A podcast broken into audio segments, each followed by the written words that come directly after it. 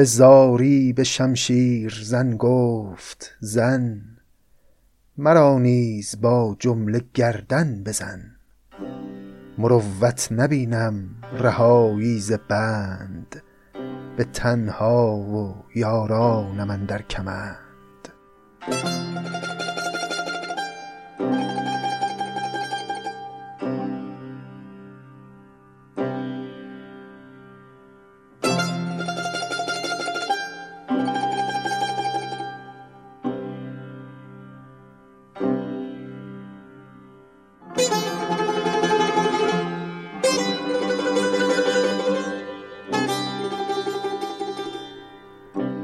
دوستان گرامی سلام. خوش آمدید به سی و چهارمین شماره از پادکست سعدی. ما همچنان در حال خوندن باب دوم کتاب بوستان هستیم. در قسمت قبل هم سه تا حکایت از این باب رو خوندیم.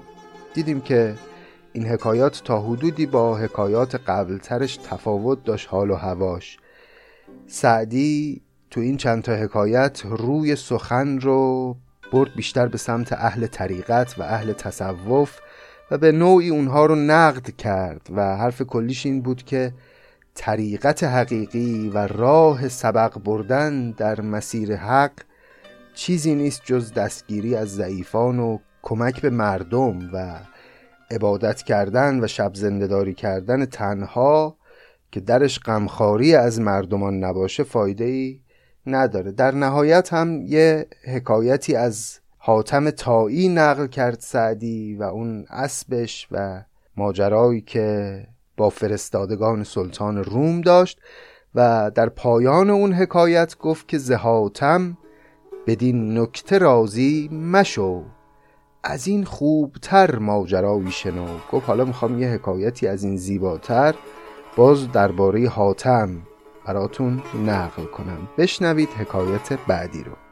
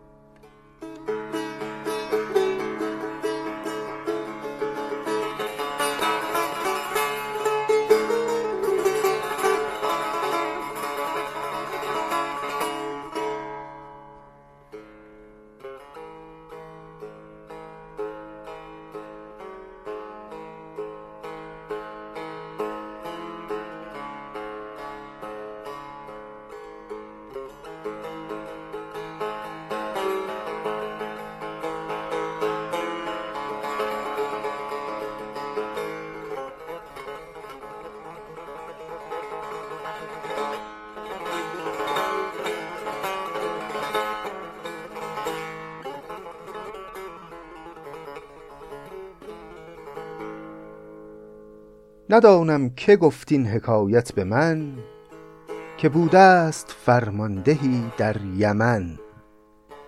ز نامآوران گوی دولت ربود که در گنج بخشی نظیرش نبود. توان گفت او را سحاب کرم که دستش چو باران فشاندی درم. پس حکایت در ابتدا درباره پادشاه یمنه که بسیار سخاوتمند بود و البته قدرتمند و سعدی میگه توان گفت او را صحاب کرم. صحاب یعنی ابر. می‌توان لقب ابر کرم رو به او داد. چرا؟ که دستش چو باران فشاندی درم. مثل باران دستش بر دیگران درم میافشاند و بخشنده بود. کسی نام حاتم نبردی برش که سودا نرفتی از او بر سرش که چند از مقالات آن باد سنج که نه ملک دارد نه فرمان نه گنج. میگه با همه بخشندگی که این فرمان روا داشت کسی جرأت نداشت پیش او نام حاتم رو ببره. گویا او به حاتم کمی حسادت می‌کرد. اگر کسی نام حاتم رو پیش او می برد خشمگین می شد و داد می‌زد که چند از مقالات آن باد سنج که نه ملک دارد نه فرمان نه گنج. چقدر درباره این حاتم حرف می‌زنید؟ او که مثل من ملک و گنج نداره. منو ببینید هم قدرتمندم هم سخاوتمندم. چرا همه یاد از حاتم می‌کنن؟ چرا همه حرف از حاتم می‌زنن؟ به نوعی حسادت می‌کرد به او. شنیدم که جشنی ملوکانه ساخت چو چنگ در آن بزم خلقی نواخت. در ذکر حاتم کسی باز کرد دگر کس سنا گفتن آغاز کرد. حسد مرد را بر سر کینه داشت یکی را به خون خوردنش برگماشت که تا هست حاتم در ایام من نخواهد به نیکی شدن نام من. پس ماجرا اینطور ادامه پیدا کرد که یه روزی یه جشن ملوکانه ای برپا کرده بود این فرمان روای یمنی و در اون جشن بسیار دوباره طبق معمول به همگان بخشید و سخاوتمندی کرد منتها تو همان مهمانی کسی پیدا شد و باز شروع کرد به نقل کردن از سخاوتمندی های حاتم تایی حاتم شهرت بسیار یافته بود به عنوان فرد بخشنده و این فرمان روای یمنی هر کاری که می‌کرد حریف او نمی‌شد و نمی‌تونست نام خودش رو به عنوان یک بخشنده ای از حاتم بالاتر بنشونه. و دید که بله تو مهمونی خودش که داره این همه به مردمان بخشندگی می‌کنه کسی پیدا شده و داره سنای حاتم رو میگه. در ذکر حاتم کسی باز کرد. دگر کس سنا گفتن آغاز کرد. حسد مرد را بر سر کینه داشت یکی را به خون خوردنش برگماشت.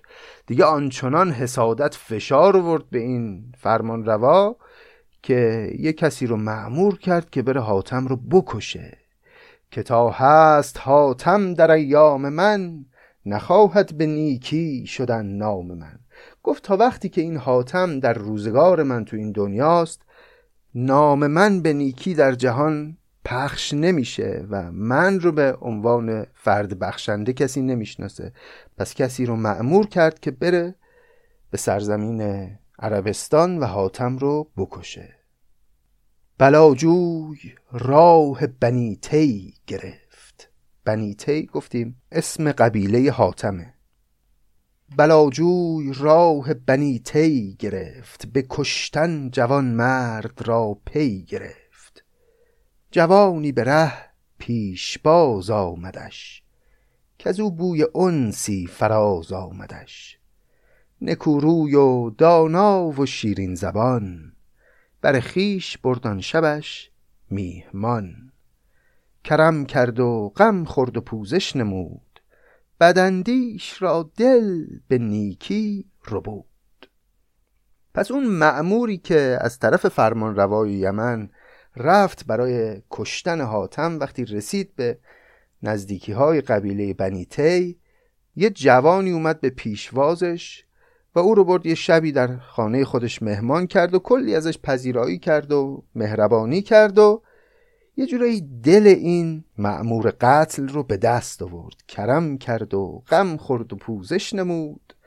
بدندیش را دل به نیکی رو بود. نهادش سهر بوسه بر دست و پای که نزدیک ما چند روزی بپای. صبح که شد یه بوسه ای بر دست و پای او زد و ازش خواهش کرد که بیشتر بمون. چند روزی بمون خونه ما. بگفتا نیارم شد اینجا مقیم.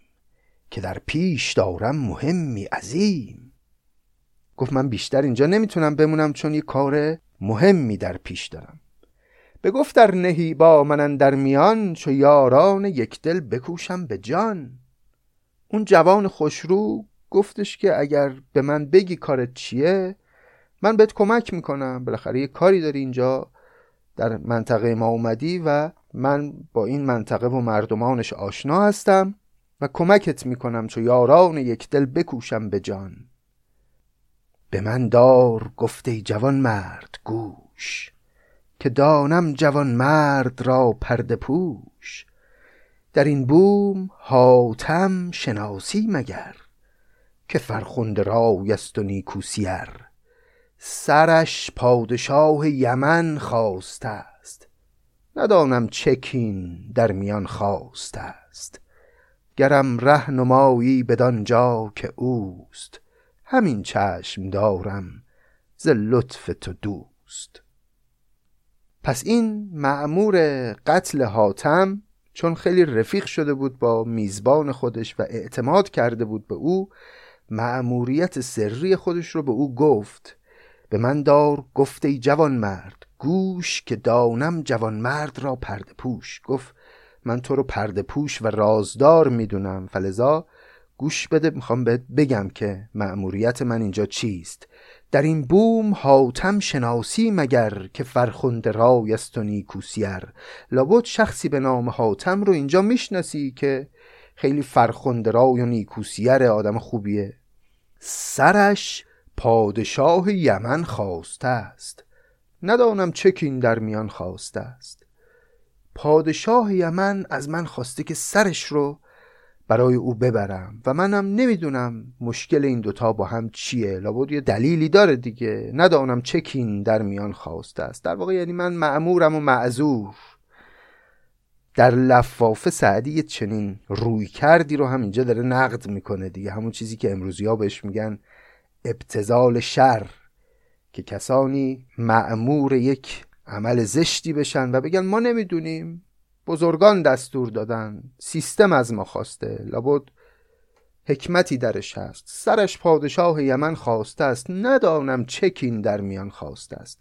اصلا من کاری ندارم که برای چی می‌خواد اون سر رو. پادشاه گفته من انجام میدم. گرم رهنمایی بدانجا که اوست. همین چشم دارم ز لطف تو دوست. گفت اگه می‌تونی منو راهنمایی کن به جایی که حاتم هست و من این خواهش رو از تو دارم. بخندید برنا که حاتم منم سرینک جدا کن به تیغ از تنم. نباید که چون صبح گردد سفید گزندت رسد یا شوی ناامید. خب این مکالمه در صبح خیلی زود بود دیگه. این جوان وقتی که فهمید که مأموریت ایشون چیست خندید و گفت حاتم خود منم. و کسی هم که از در خانه حاتم بی نصیب نمیره اگه سر منو می‌خوای همین الان جدا بکن. و نزار روز بشه و آسمان روشن بشه یه وقتی این اطرافیان من بیان و مانع تو بشن. زودتر این مأموریت خودتو انجام بده که یه وقت من شرمنده تو نشم. و تو دست خالی بر نگردی بخندید برنا که حاتم منم. سرینک جدا کن به تیغ از تنم. نباید که چون صبح گردد سفید گزندت رسد یا شوی ناامید. چو حاتم به آزادگی سر نهاد جوان را برآمد خروش از نهاد. به خاک اندر افتاد و بر پای جست. گهش خاک بوسید و گه پای و دست. بینداخت شمشیر و ترکش نهاد. چو بیچارگان دست بر کش نهاد. که من گر گلی بر وجودت زنم به نزدیک مردان نمردم زنم. دو چشمش ببوسید و در بر گرفت. و از آنجا طریق یمن. برگرفت. بسیار شرمنده شد این فرستاده پادشاه یمن و افتاد به پای حاتم و به او گفت امکان نداره که من با تویی که این همه نیکی به من کردی بخوام این بدی رو بکنم. دو چشمش ببوسید و در برگرفت و از آنجا طریق یمن برگرفت. برگشت به سرزمین خودش یمن. ملک در میان دو ابروی مرد. بدانست حالی که کاری نکرد. یعنی همین که این مرد برگشت به سمت پادشاه تا پادشاه رو دید از قیافش فهمید که این دست خالی اومده و مأموریت رو انجام نداده. ملک در میان دو ابروی مرد بدانست حالی که کاری نکرد. بگفتا بیا تا چه داری خبر؟ چرا سر نبستی به فتراک بر؟ مگر بر تو نامآوری حمله کرد؟ نیاوردی از ضعف تاب نبرد؟ پادشاه گفت بیا ببینم برای چی سر حاتم رو به فتراک اسب خودت نبستی؟ لابد نامآورانی جنگاورانی در راه به تو حمله کردند و نتونستی از پسشون بر بیای و به این دلیل مأموریتت ناتمام مونده. جوان مرد شاطر زمین بوسه داد. ملک را سنا گفت و تمکین نهاد. که دریافتم حاتم نام جوی هنرمند و خوشمنظر و خوب روی. جوان مرد و صاحب خرد دیدمش به مردانگی فوق خد دیدمش. مرا بار لطفش دوتا کرد پشت. به شمشیر احسان و فضلم بکشت. بگفتان چه دید از کرمهای وی؟ شهنشه سنا گفت بر آل تی پس همه چیزو تعریف کرد برای پادشاه و پادشاه هم وقتی این نیکی های حاتم رو شنید او هم یک سنایی بر آل تی گفت و از این حسادت خودش در واقع پشیمان شد. فرستاده را داد مهری درم که مهر است بر نام حاتم. کرم مرو را سزد گر گواهی دهند که معنی و آوازش همرهند. شایسته است که همگان گواهی بر بخشندگی حاتم بدهند اینو پادشاه گفت. وقتی روایت فرستاده خودش رو شنید گفت شایسته است که همه گواهی بدن که بخشنده نامور جهان حاتمه زیرا معنی و آوازش همرهند. این که که در مصرع دوم داشتیم باز به معنی زیرا که مرو را سزد گر گواهی دهند که معنی و آوازش همرهند. در واقع پادشاه پذیرفت که به سخاوتمندی حاتم کسی در عالم نیست. اون کلمه مر هم که در ابتدای مصر اول این بیت داشتیم اونم دربارش قبلا گفتیم دیگه. یک کلمه زینتی است و هیچ معنایی نداره. معمولا پیش از مفعول میاد در متون خراسانی و سعدی همچون زبانش و سبکش تأثیرهایی پذیرفته از سبک خراسانی. این ویژگی سبکی در اثرش گاه و بیگاه هست. مرو را سزد گر گواهی دهند. یعنی او را سزد او را شایسته است که گواهی دهند که معنی و آوازه اش همرهند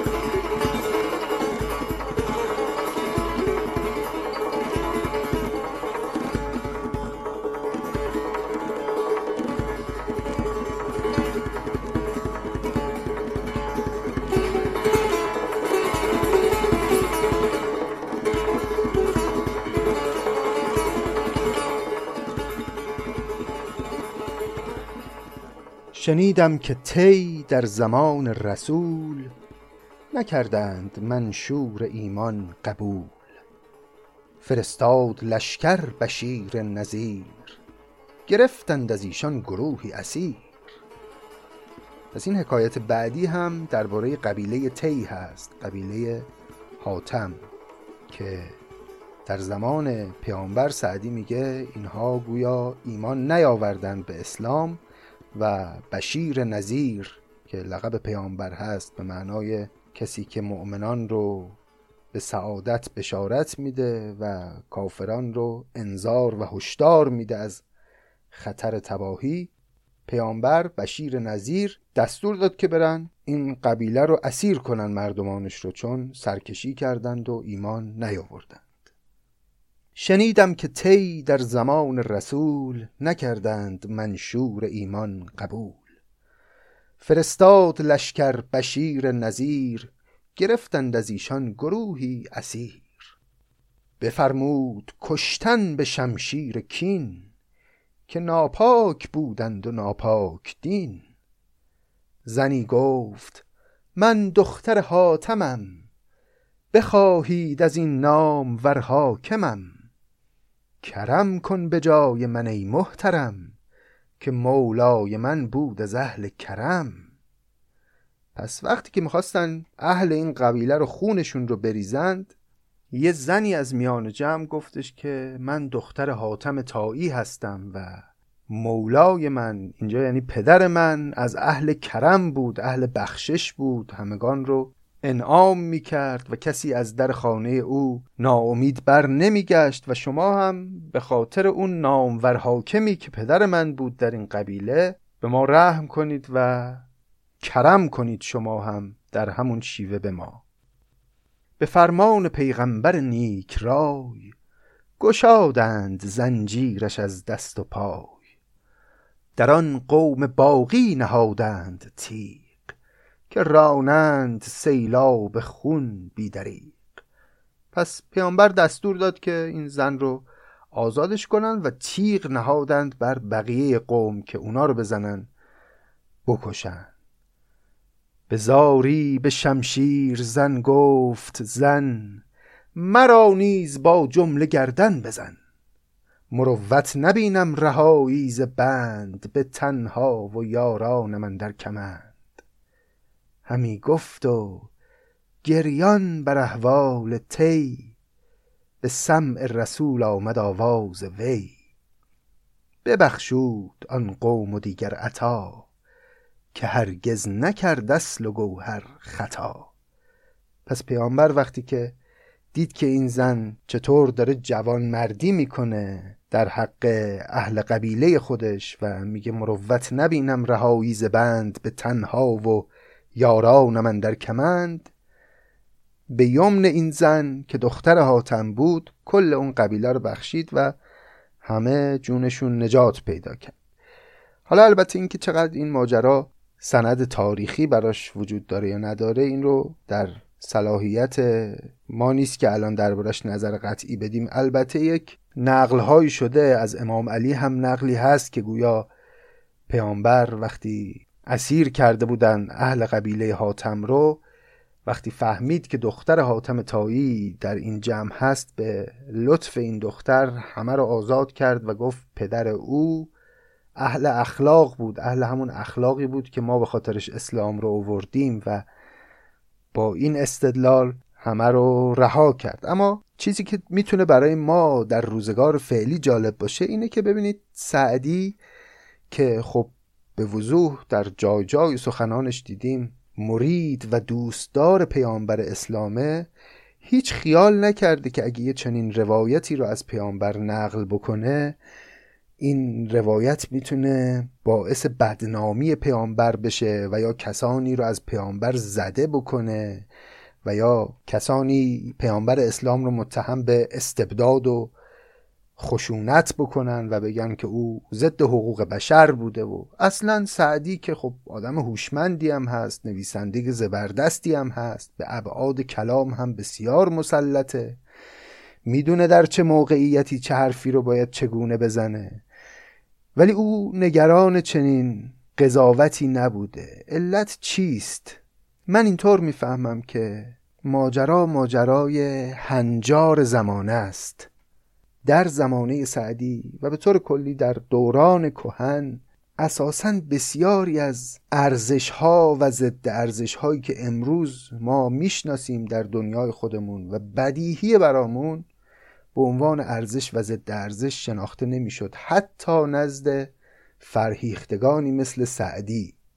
در اون دوره اینکه پیامبری دشمنان دین خودش رو همه رو مثلا گردن بزنه یک ضد ارزش محسوب نمی‌شد و وجدان جامعه هم اون رو چیز بدی نمی‌فهمید و اون رو خشونت به حساب نمی آورد و این خیلی مهمه ما وقتی متون کهن رو می‌خونیم. وقتی آرا و نظرات بزرگان رو که مربوط میشن به قرنهای قبل می‌خونیم اونها رو با هنجارهای زمانه خودمون نسنجیم. با خوب و بدهای زمانه خودمون نسنجیم. حالا این بزرگان می‌خواد سعدی باشه می‌خواد فردوسی باشه می‌خواد نظامی باشه می‌خواد امام علی باشه یا حتی خیلی از نویسندگان و متفکران غربی که مربوط میشن به قرون گذشته. ما وقتی آثار اینها رو می‌خونیم می‌بینیم خیلی از خوب و بدهایی که برای ما بدیهی است در روزگار فعلی. اونها اصلا گویا بهش اعتنایی ندارن و هنجارهاشون هنجارهای متفاوتیه. و ما اگر بخوایم با عینک زمانه خودمون این متون کهن رو بخونیم باید بسیاری از اینها رو متهم بکنیم به خشن بودن به ضد حقوق بشر بودن ضد زن بودن و بسیاری از مسائل دیگری که میشه بهشون نسبت داد. خصایصی رو اینها داشتن که در دوران کهن خصیصه منفی محسوب نمی شده اما روزگار ما اونها رو بد می‌دونه و خیلی از اموری که ما بسیار اونها رو ستایش می‌کنیم و خوب می‌دونیم از نظر اونها خوب نبوده و اصلا به بسیار از اینها فکر نمی‌کردن و اصلا آگاهی در اون زمانه دربارش وجود نداشته و این حکایت به نظرم بیش از این که قصهش حالا قابل توجه باشه از این جهت جالبه که سعدی با خیال راحت بدون اینکه نگران این باشه که مخاطبش ممکنه احساس بدی نسبت به پیامبر پیدا بکنه میگه که پیامبر دستور داد کلشون رو بکشن. حالا فارغ از این که اصلا چنین ماجرایی واقعا در زمان پیامبر رخ داده یا نداده اینو من حقیقتا نمی‌دونم. اما این که سعدی بدون نگرانی این ماجرا رو نقل می‌کنه حکایت از یک تفاوت مهم ما بین روزگار معاصر ما داره با روزگاران کهن که ارز کردم در خوندن متون کهن بسیار ما باید هوشیار باشیم و این مطلب رو همیشه پیش چشم داشته باشیم. بریم یه حکایت دیگه هم بخونیم که اتفاقا اون هم باز درباره حاتم هست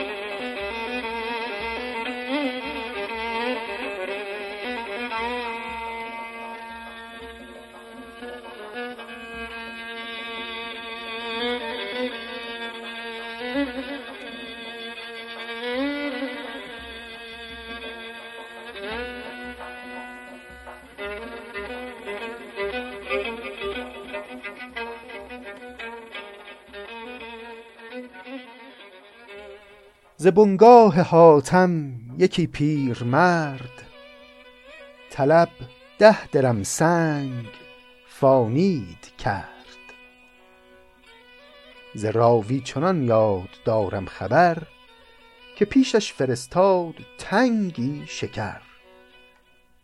پس قصه اینطوره که یه پیرمردی اومد از دفتر دستک آقای حاتم به اندازه ده درم فانید طلب کرد.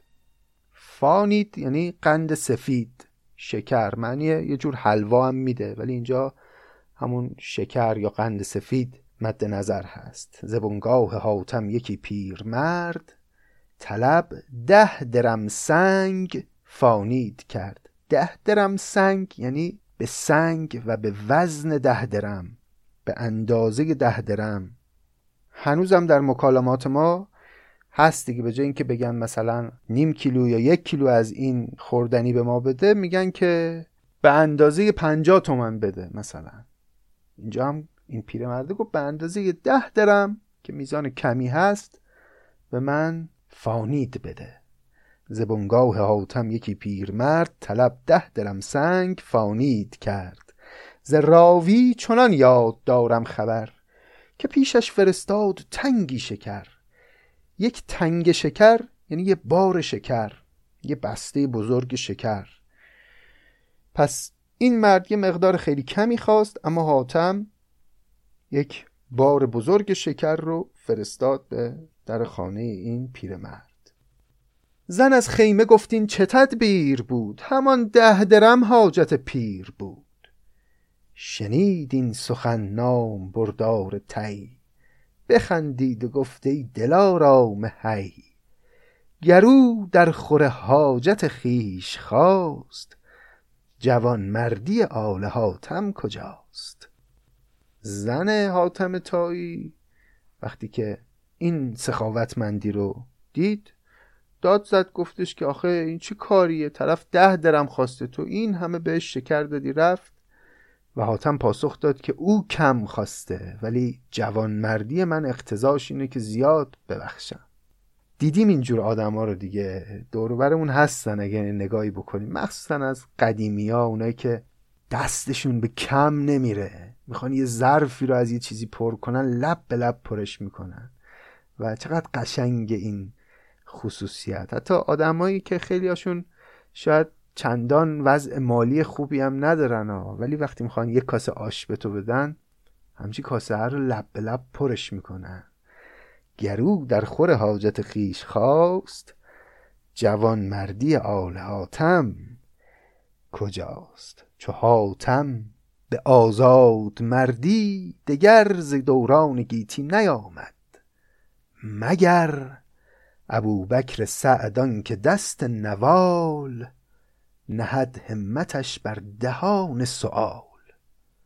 اینجا هم سعدی گریزی می‌زنه از ماجرای حاتم به حاکم زمانه خودش در شیراز یعنی ابوبکر ابن سعد که ماجراهاش رو با سعدی مفصل نقل کردیم در فصل قبلی پادکست. میگه سعدی که کسی در دوران به جوانمردی حاتم پیدا نمیشه مگر یه نفر. ابوبکر سعد آن که دست نوال نهد همتش بر دهان سؤال.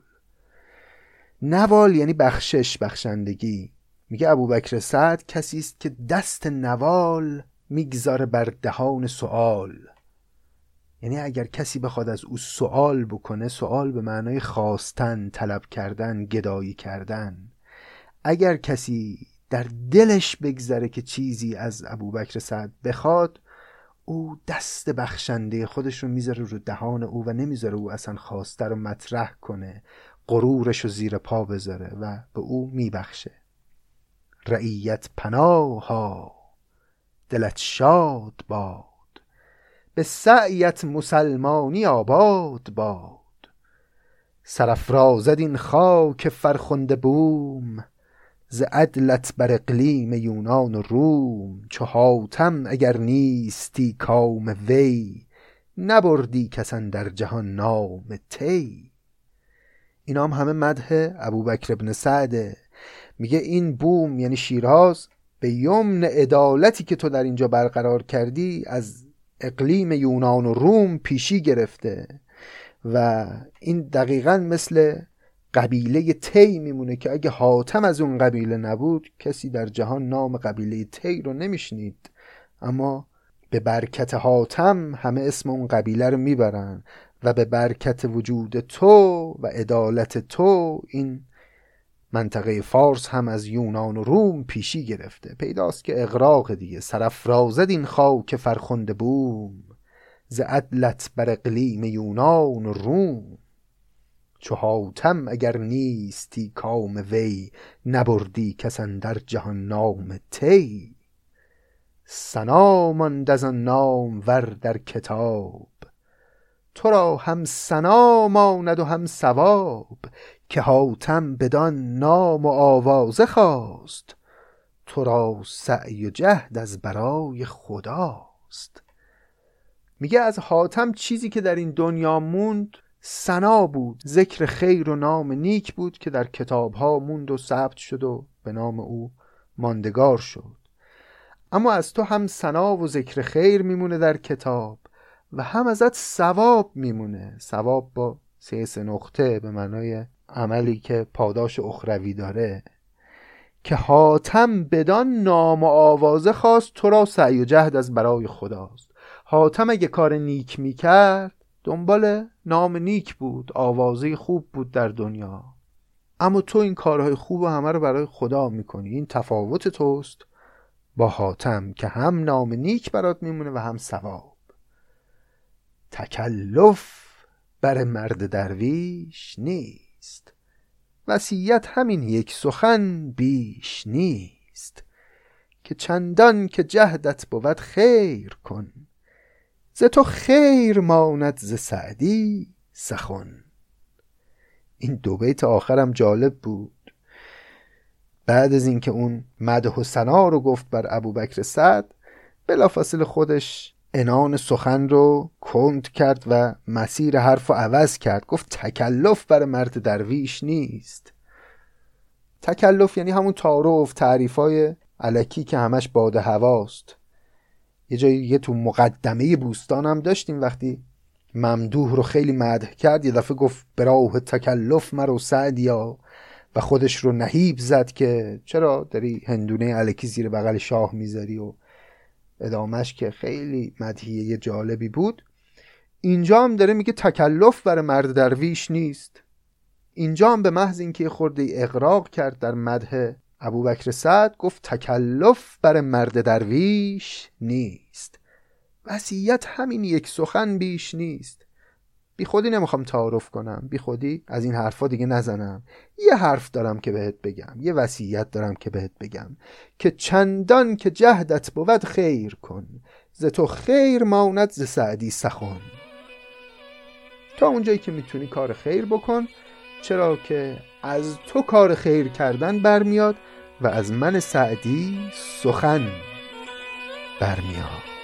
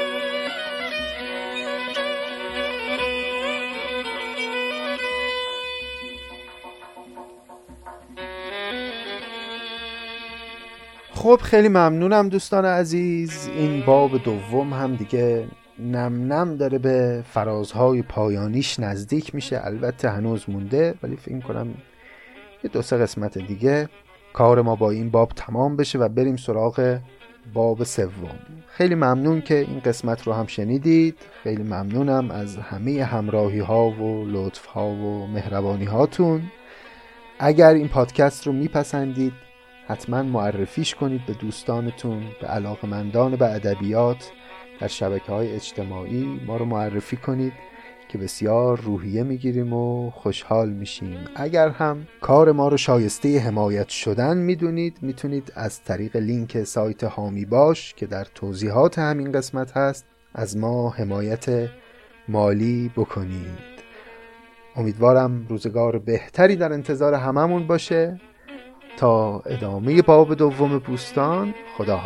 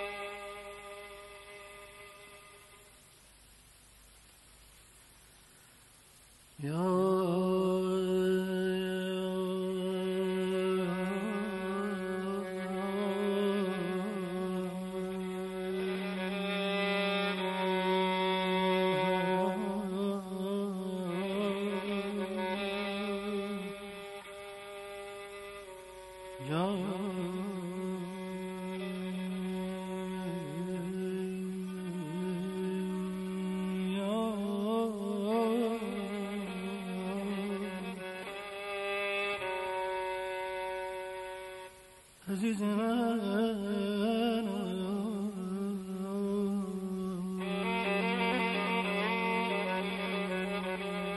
رو چشم مست میگونه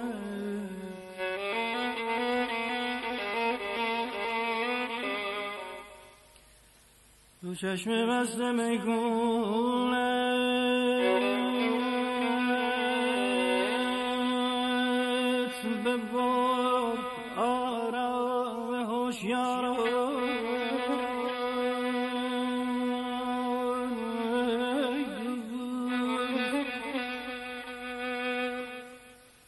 خواب آلوده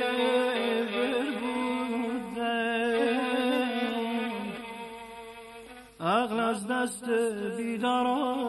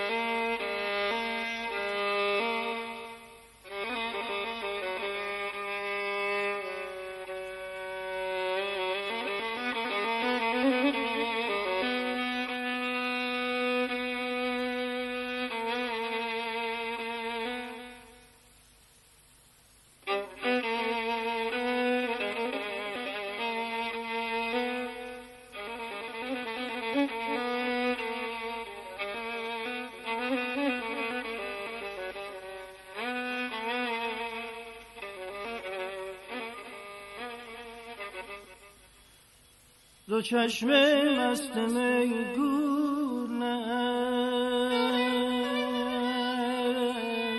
ببرد آرام هوشیار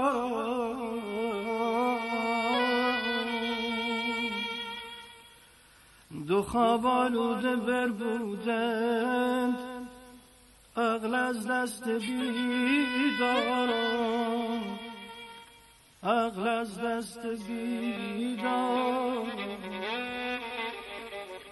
عزیز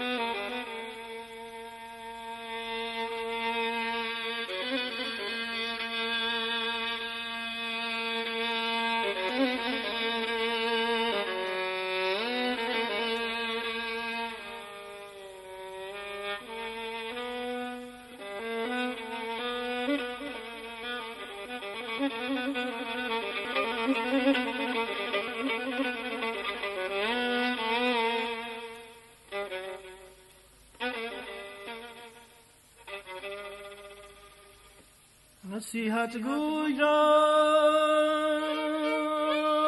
از من بگو ای خاج دم در کش نصیحت گوی را از من بگو ای خاج دم در کش که سیل سرگذشت و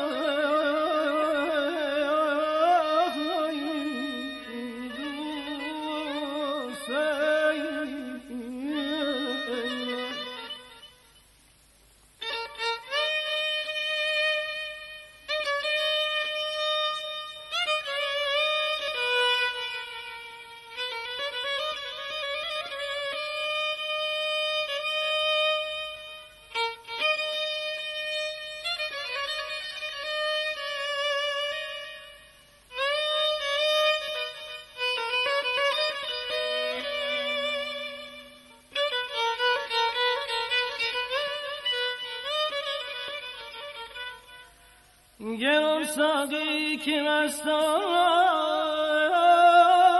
هوشیاران بدیدندی گران ساقی که مستان راست هوشیاران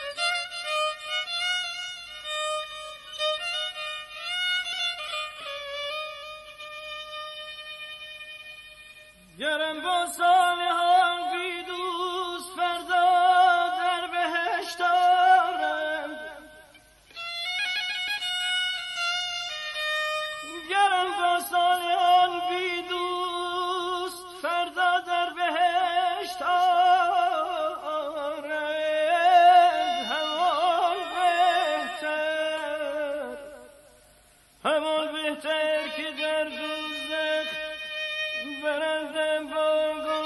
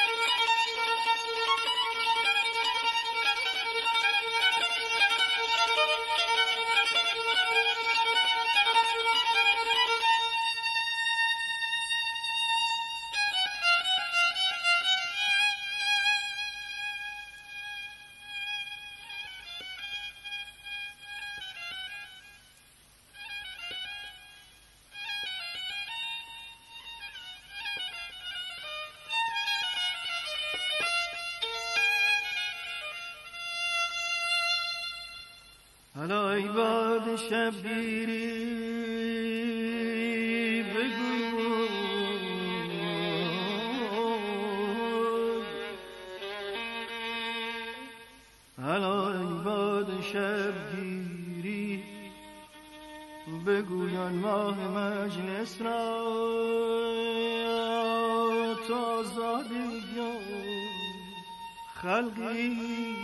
در غم رویت گرفتاران گرفتاران گرفتاران.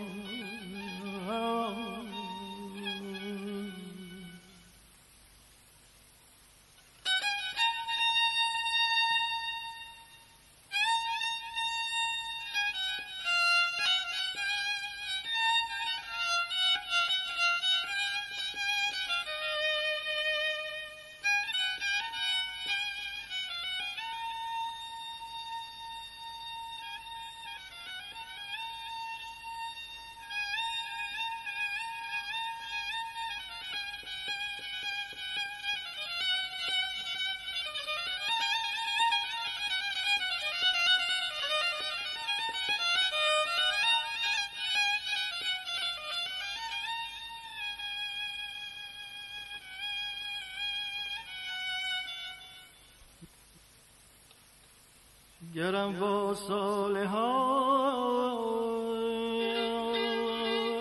بیدوست فردا در بهشت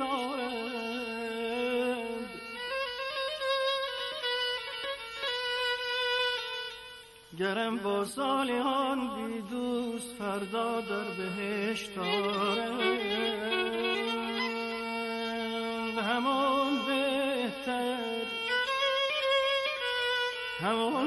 بهتر که در دوزخ برندم با گنهکاران.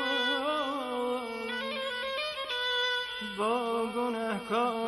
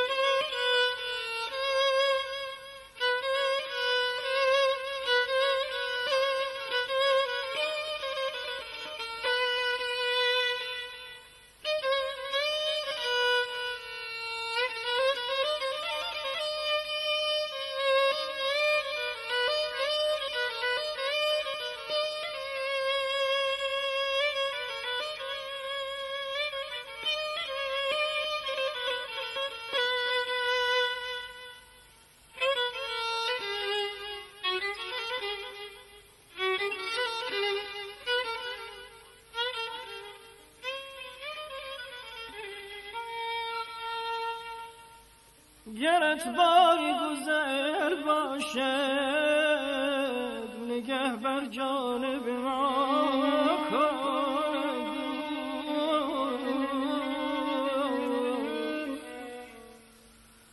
گرت باری